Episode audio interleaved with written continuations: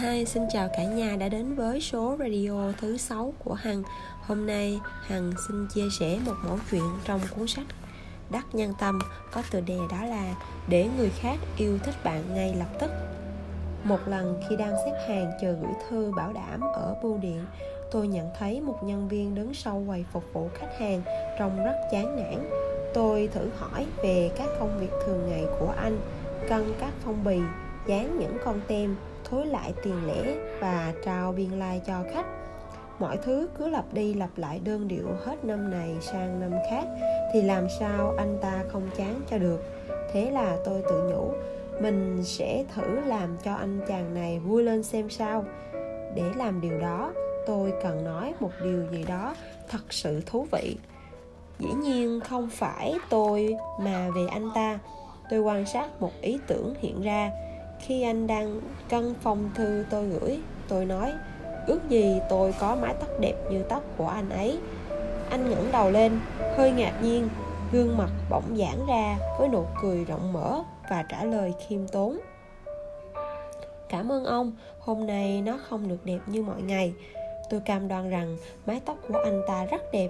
Nó tạo cho anh một nét nam tính thật đặc biệt và anh ta cũng rất vui chúng tôi tiếp tục cuộc trò chuyện. Cuối cùng, anh ta tiết lộ một cách vui vẻ. Có nhiều người khen tóc tôi đẹp rồi đấy.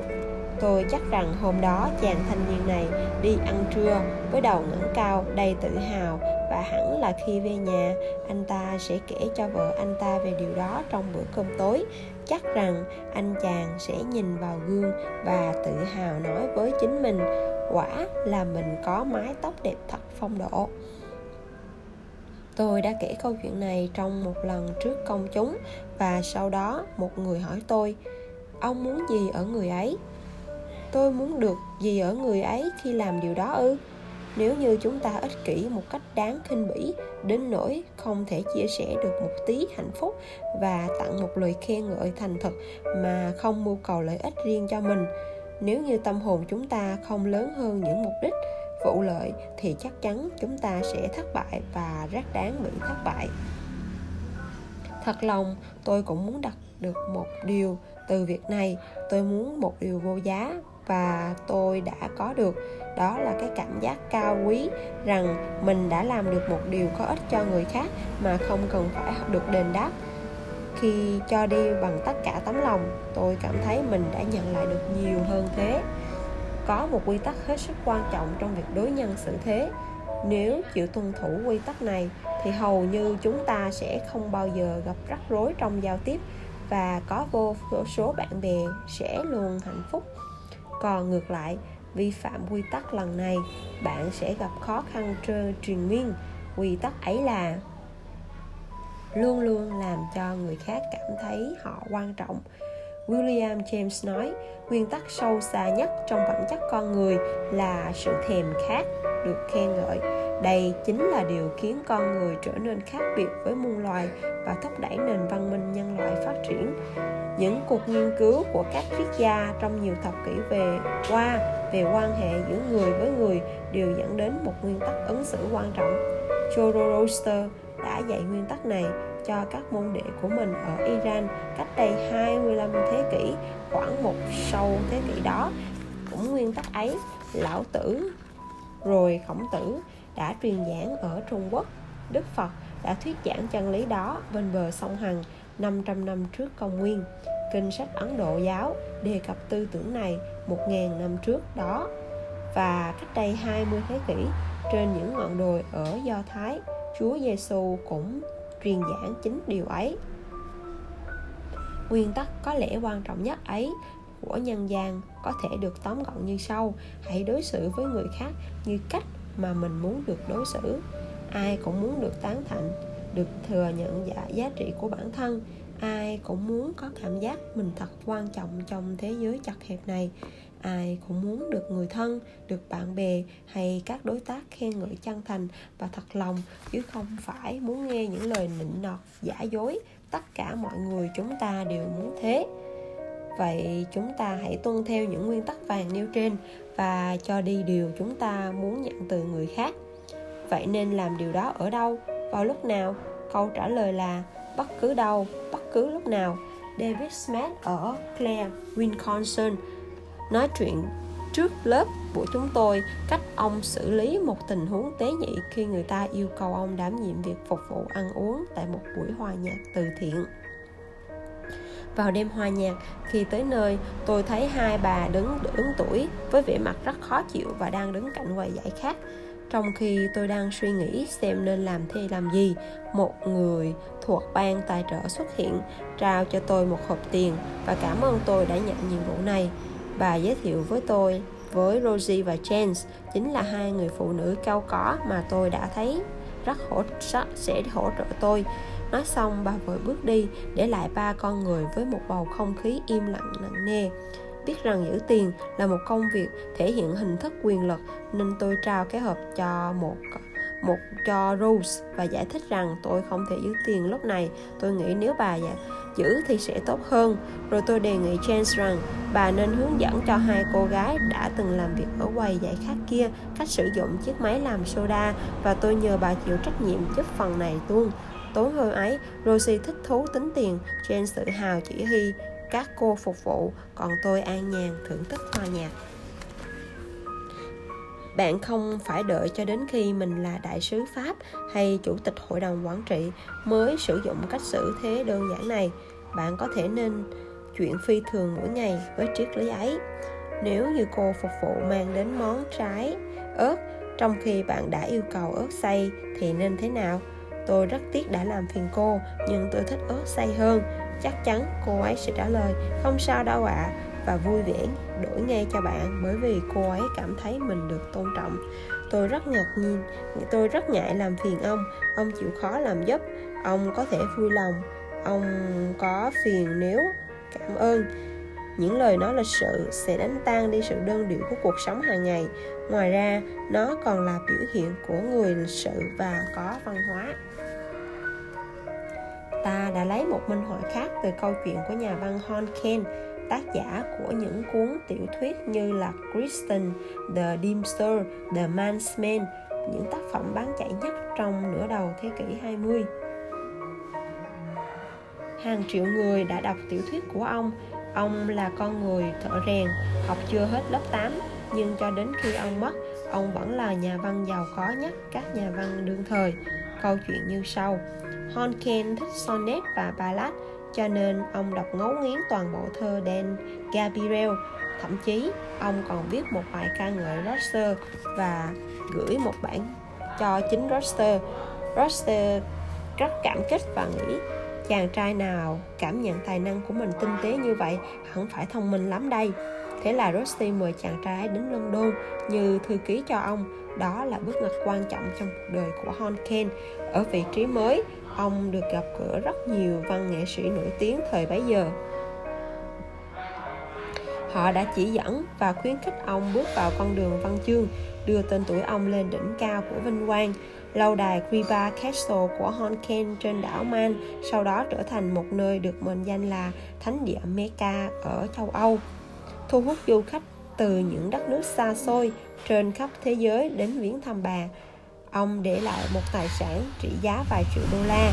Ai biết được ông có thể đã chết lặng lẽ trong cái nghèo khó nếu như không biểu lộ sự thán phục một nhân vật nổi tiếng trong bài viết nào đó.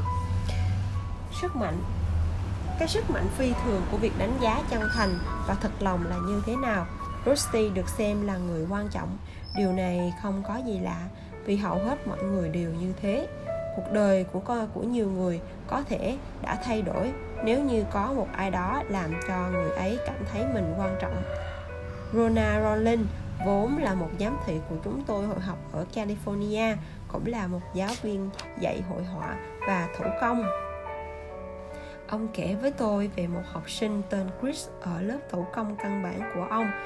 Chris là một cậu bé rất nhút nhát, lặng lẽ, thiếu tự tin, thuộc nhóm học sinh không gây được sự chú ý của giáo viên đứng lớp. Nhưng tôi cảm thấy trong con người cậu ấy có một ngọn lửa đang nung nấu. Một ngày nọ, chris đang chăm chú vào công việc của mình tại bàn học. Tôi đến gần, hỏi chris xem cậu có muốn học ở lớp cao cấp không? Tôi muốn nắm được một dấu hiệu nào đó trên gương mặt của chris. Tôi thấy cậu bé, cậu cậu 14 tuổi ấy đang cố tìm cách ngăn những giọt nước mắt. Ai ạ? À? em ư? Em ư? Thầy Roland em làm sao được? Chris đúng thế, em đủ sức làm được. Đến đây, tôi cũng phải ngừng lại vì chợt trực chụp chào nước mắt xúc động. Khi Chris bước ra khỏi lớp ngày hôm ấy, cậu có vẻ cao hơn cả tóc. Cậu ấy nhìn tôi bằng đôi mắt long lanh và nói giọng rõ ràng, em cảm ơn thầy thầy Roland Chris đã dạy cho tôi một bài học mà tôi sẽ không bao giờ quên, đó là lòng ước muốn sâu xa được cảm thấy mình quan trọng tôi đặt một tấm bảng trước cửa lớp, ghi hàng chữ bạn là người quan trọng để mọi người có thể thấy và nhắc nhở chúng tôi rằng mọi học sinh gặp tôi gặp đều quan trọng như nhau. Một thật sự rõ ràng là hầu hết mọi người bạn gặp đều cảm thấy bạn ở một, quan trọng ở một thời điểm nào đó. Cách chắc chắn là để chiếm được tình cảm của họ là khiến họ nhận thấy bằng một cách tinh tế rằng bạn thành thật thừa nhận tầm quan trọng của họ triết gia emerson từng nói một người tôi gặp trong đời đều hơn tôi ở một điểm nào đấy và tôi học được điểm ấy ở anh ta nhưng khổ nổi những con người tầm thường lại hay kiêu ngạo tự mãn và khoa trương ầm ĩ nên chẳng muốn học hỏi ở ai điều gì cả như đại văn hào Shakespeare đã viết Ôi con người, con người kiêu ngạo, có chút có được chút uy quyền, đã vội diễn trò ngông cuồng trước mặt đấng hóa công, để các vị thiên sứ phải rơi lệ. Những doanh nhân trong các lớp của tôi hướng dẫn đã ứng dụng những nguyên tắc này và thu được những kết quả rất mỹ mãn. Đây là trường hợp ở một luật sư của Connecticut. Ngay sau khóa học, ông Ron cùng vợ đến Long Island thăm họ hàng bên vợ. Khi bị vợ bỏ đứng một mình với một bà cô của cô ấy, anh ấy đã không bỏ lỡ dịp tốt để thực hành bài học về khen ngợi. Thế là anh nhìn quanh nhà tìm một điều gì đó để khen ngợi nhằm thể hiện sự quan tâm của mình. Anh nói, cô ạ, à, ngôi nhà này được xây vào khoảng 1890 phải không? Phải rồi cháu, đúng là năm đó. Nó làm cháu nhớ đến ngôi nhà nơi cháu đã sinh ra, đẹp, rộng rãi và chắc chắn. Thời nay người ta không còn xây những ngôi nhà như vậy nữa. Ta cảm nghĩ, ta nghĩ cháu nói đúng đấy. Tuổi trẻ thời nay có thèm biết gì thế nào là đẹp đâu người ta cần một căn phòng xinh xắn để ngủ còn chúng thì lang thang suốt ngày sáng đêm trên xe hơi. Nó là ngôi nhà mơ ước của gia đình ta bà nói giọng mơ màng như đang trở về miền kép dịu dàng. Biết bao năm cô và dượng ước mong tính toán đủ mọi thứ mới có thể xây nó. Cháu biết không cô dượng đâu có thêm hè, đâu có tiền thuê kiến trúc sư mà tự thiết kế cả đấy rồi bà chỉ cho ông uh, xem từng thứ trong nhà. Ông thật lòng biểu lộ sự thán phục bộ sưu tập quý báu mà bà đã thu nhập trong những chuyến đi du lịch nước ngoài và nâng niu giữ gìn cả đời. Đây là một bộ đồ trà cổ của anh bằng sứ Westwood. Kia là những chiếc giường và kiểu ghế pháp những bức tranh của ý và những tấm màn lụa có xuất xứ từ một lâu đài cổ ở pháp. Sau đó bà dẫn ông ra để ra nhà để xe. Ở đấy một chiếc ô tô bắt khóc đãi còn nguyên mới được đặt trên ngắn trên những khối gỗ. Dưỡng mua chiếc xe này cho cô không lâu trước khi dưỡng qua đời. Bà dịu dàng nói Từ khi dưỡng mất Cô không có dịp dùng nó nữa. Cháu biết thưởng thức cái đẹp Cô tặng cháu chiếc xe đó. Ồ không cô ạ à, Cô làm cháu sửng sốt quá. Dĩ nhiên cháu rất quý tấm lòng của cô, Nhưng cháu không thể nào nhận được Xe của cháu còn mới. Cô còn nhiều họ hàng thân thuộc, Họ sẽ thích nó được chị bắt này. Thân thuộc à Bà thốt lên trong nỗi giận dào, Giận dữ dân dân trào. Phải, nhiều người trong bọn họ chỉ mong cô chết đi để chiếm chiếc xe này, còn lâu cô mới để lại cho họ. Vậy cô có thể bán nó đi bán ư? Cháu tưởng cô có thể bán chiếc xe này sao? Làm sao cô có thể đành lòng nhìn những người xa lạ lái chiếc xe mà dượng đã dành dụm mua tặng cô vào những năm tháng kỷ niệm đó? Cô sẽ không bao giờ bán nó. Cô muốn tặng cho cháu, bởi vì cháu là người biết quý trọng những kỷ vật. Ông không dám từ chối nữa vì sợ làm tổn thương tình cảm của cô. Người đàn bà này sống cô độc, hiu quạnh trong một căn nhà lớn với những thứ đồ cổ những kỷ vật gợi nhớ một thời bàn son tươi trẻ vinh dự và tràn đầy cảm phúc hạnh phúc Bà thèm khát được chia sẻ cảm xúc, muốn được quan tâm và trân trọng, được người ta nhắc đến những ký ức quá khứ ngọt ngào của mình. Nhưng từ lâu lắm rồi, bà không hề có một chút ấm áp của tình người ấy sự trân trọng của người cháu rể đối với bà như một dòng suối mát mênh mang chảy giữa một sa mạc rộng lớn, khô cằn. Lòng biết ơn của bà mạnh đến nỗi bà quyết định tặng người cháu rể chiếc xe bắt chắc yêu quý, kỷ niệm một thời hạnh phúc của mình. George Aston, nổi tiếng với sản phẩm kim Kodak người đã phát minh ra phim nhựa cho điện ảnh, tạo nên tài sản hàng tỷ đô la và trở thành một trong những nhà kinh doanh nổi tiếng nhất trên thế giới. Cho dù thành tích phi thường như vậy, ông vẫn khao khát được khen tặng hệt như bạn và tôi khi Aston đang xây dựng trường âm nhạc, cũng như nhà hát Cubon ở John Anderson lúc đó chủ tịch công ty sản xuất ghế cao cấp ở New York muốn dành đơn hàng, cung cấp thế giới cho hai công trình này. Amson xin gặp Esman ở Rochester. Khi vừa đến nơi, Amson được dặn dò, nếu chiếm hơn 5 phút nói được với tôi, thì ông chẳng còn cơ hội nào. Ông ấy là một người rất kỷ luật và cực kỳ bận rộn và Amson đã chuẩn bị để trình bày chỉ trong vòng 5 phút. Khi được đưa vào văn phòng, ông thấy Isman đang cúi mình trên một chồng giấy tờ. Lát sau, ngước mắt lên, cắt kính và bước về phía người kiến trúc sư. Chào hai ông, tôi có thể giúp gì cho hai ông? Thưa ông, trong lúc chờ đợi, tôi ngắm nhìn văn phòng của ông, không ngờ lại có một văn phòng như thế.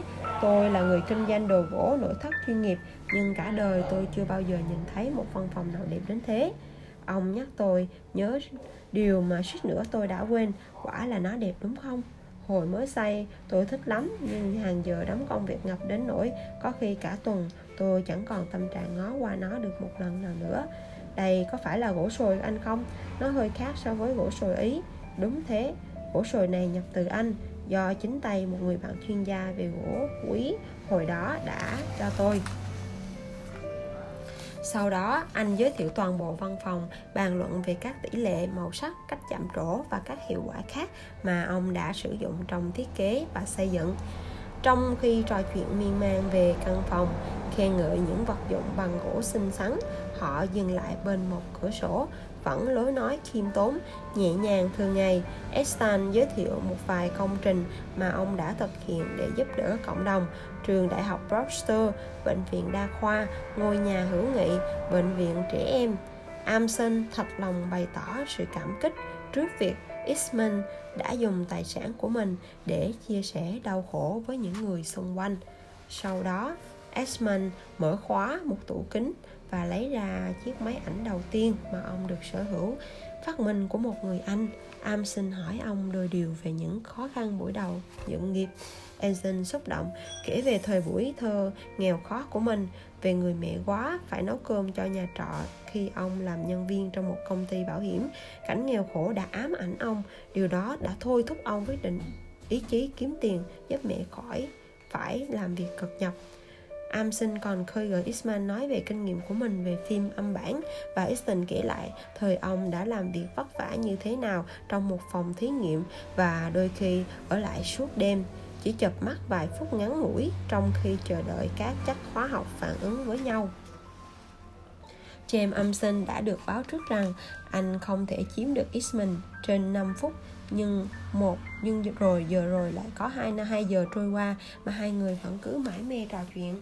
Cuối cùng, ông Isman quay về phía Amson Có lần sang nhật tôi đã mua vài chiếc ghế để ở ngoài hành lang nhà tôi Nhưng nắng đã làm tróc sơn Cho nên hôm nọ tôi đi mua một ít sơn rồi tự sơn lại.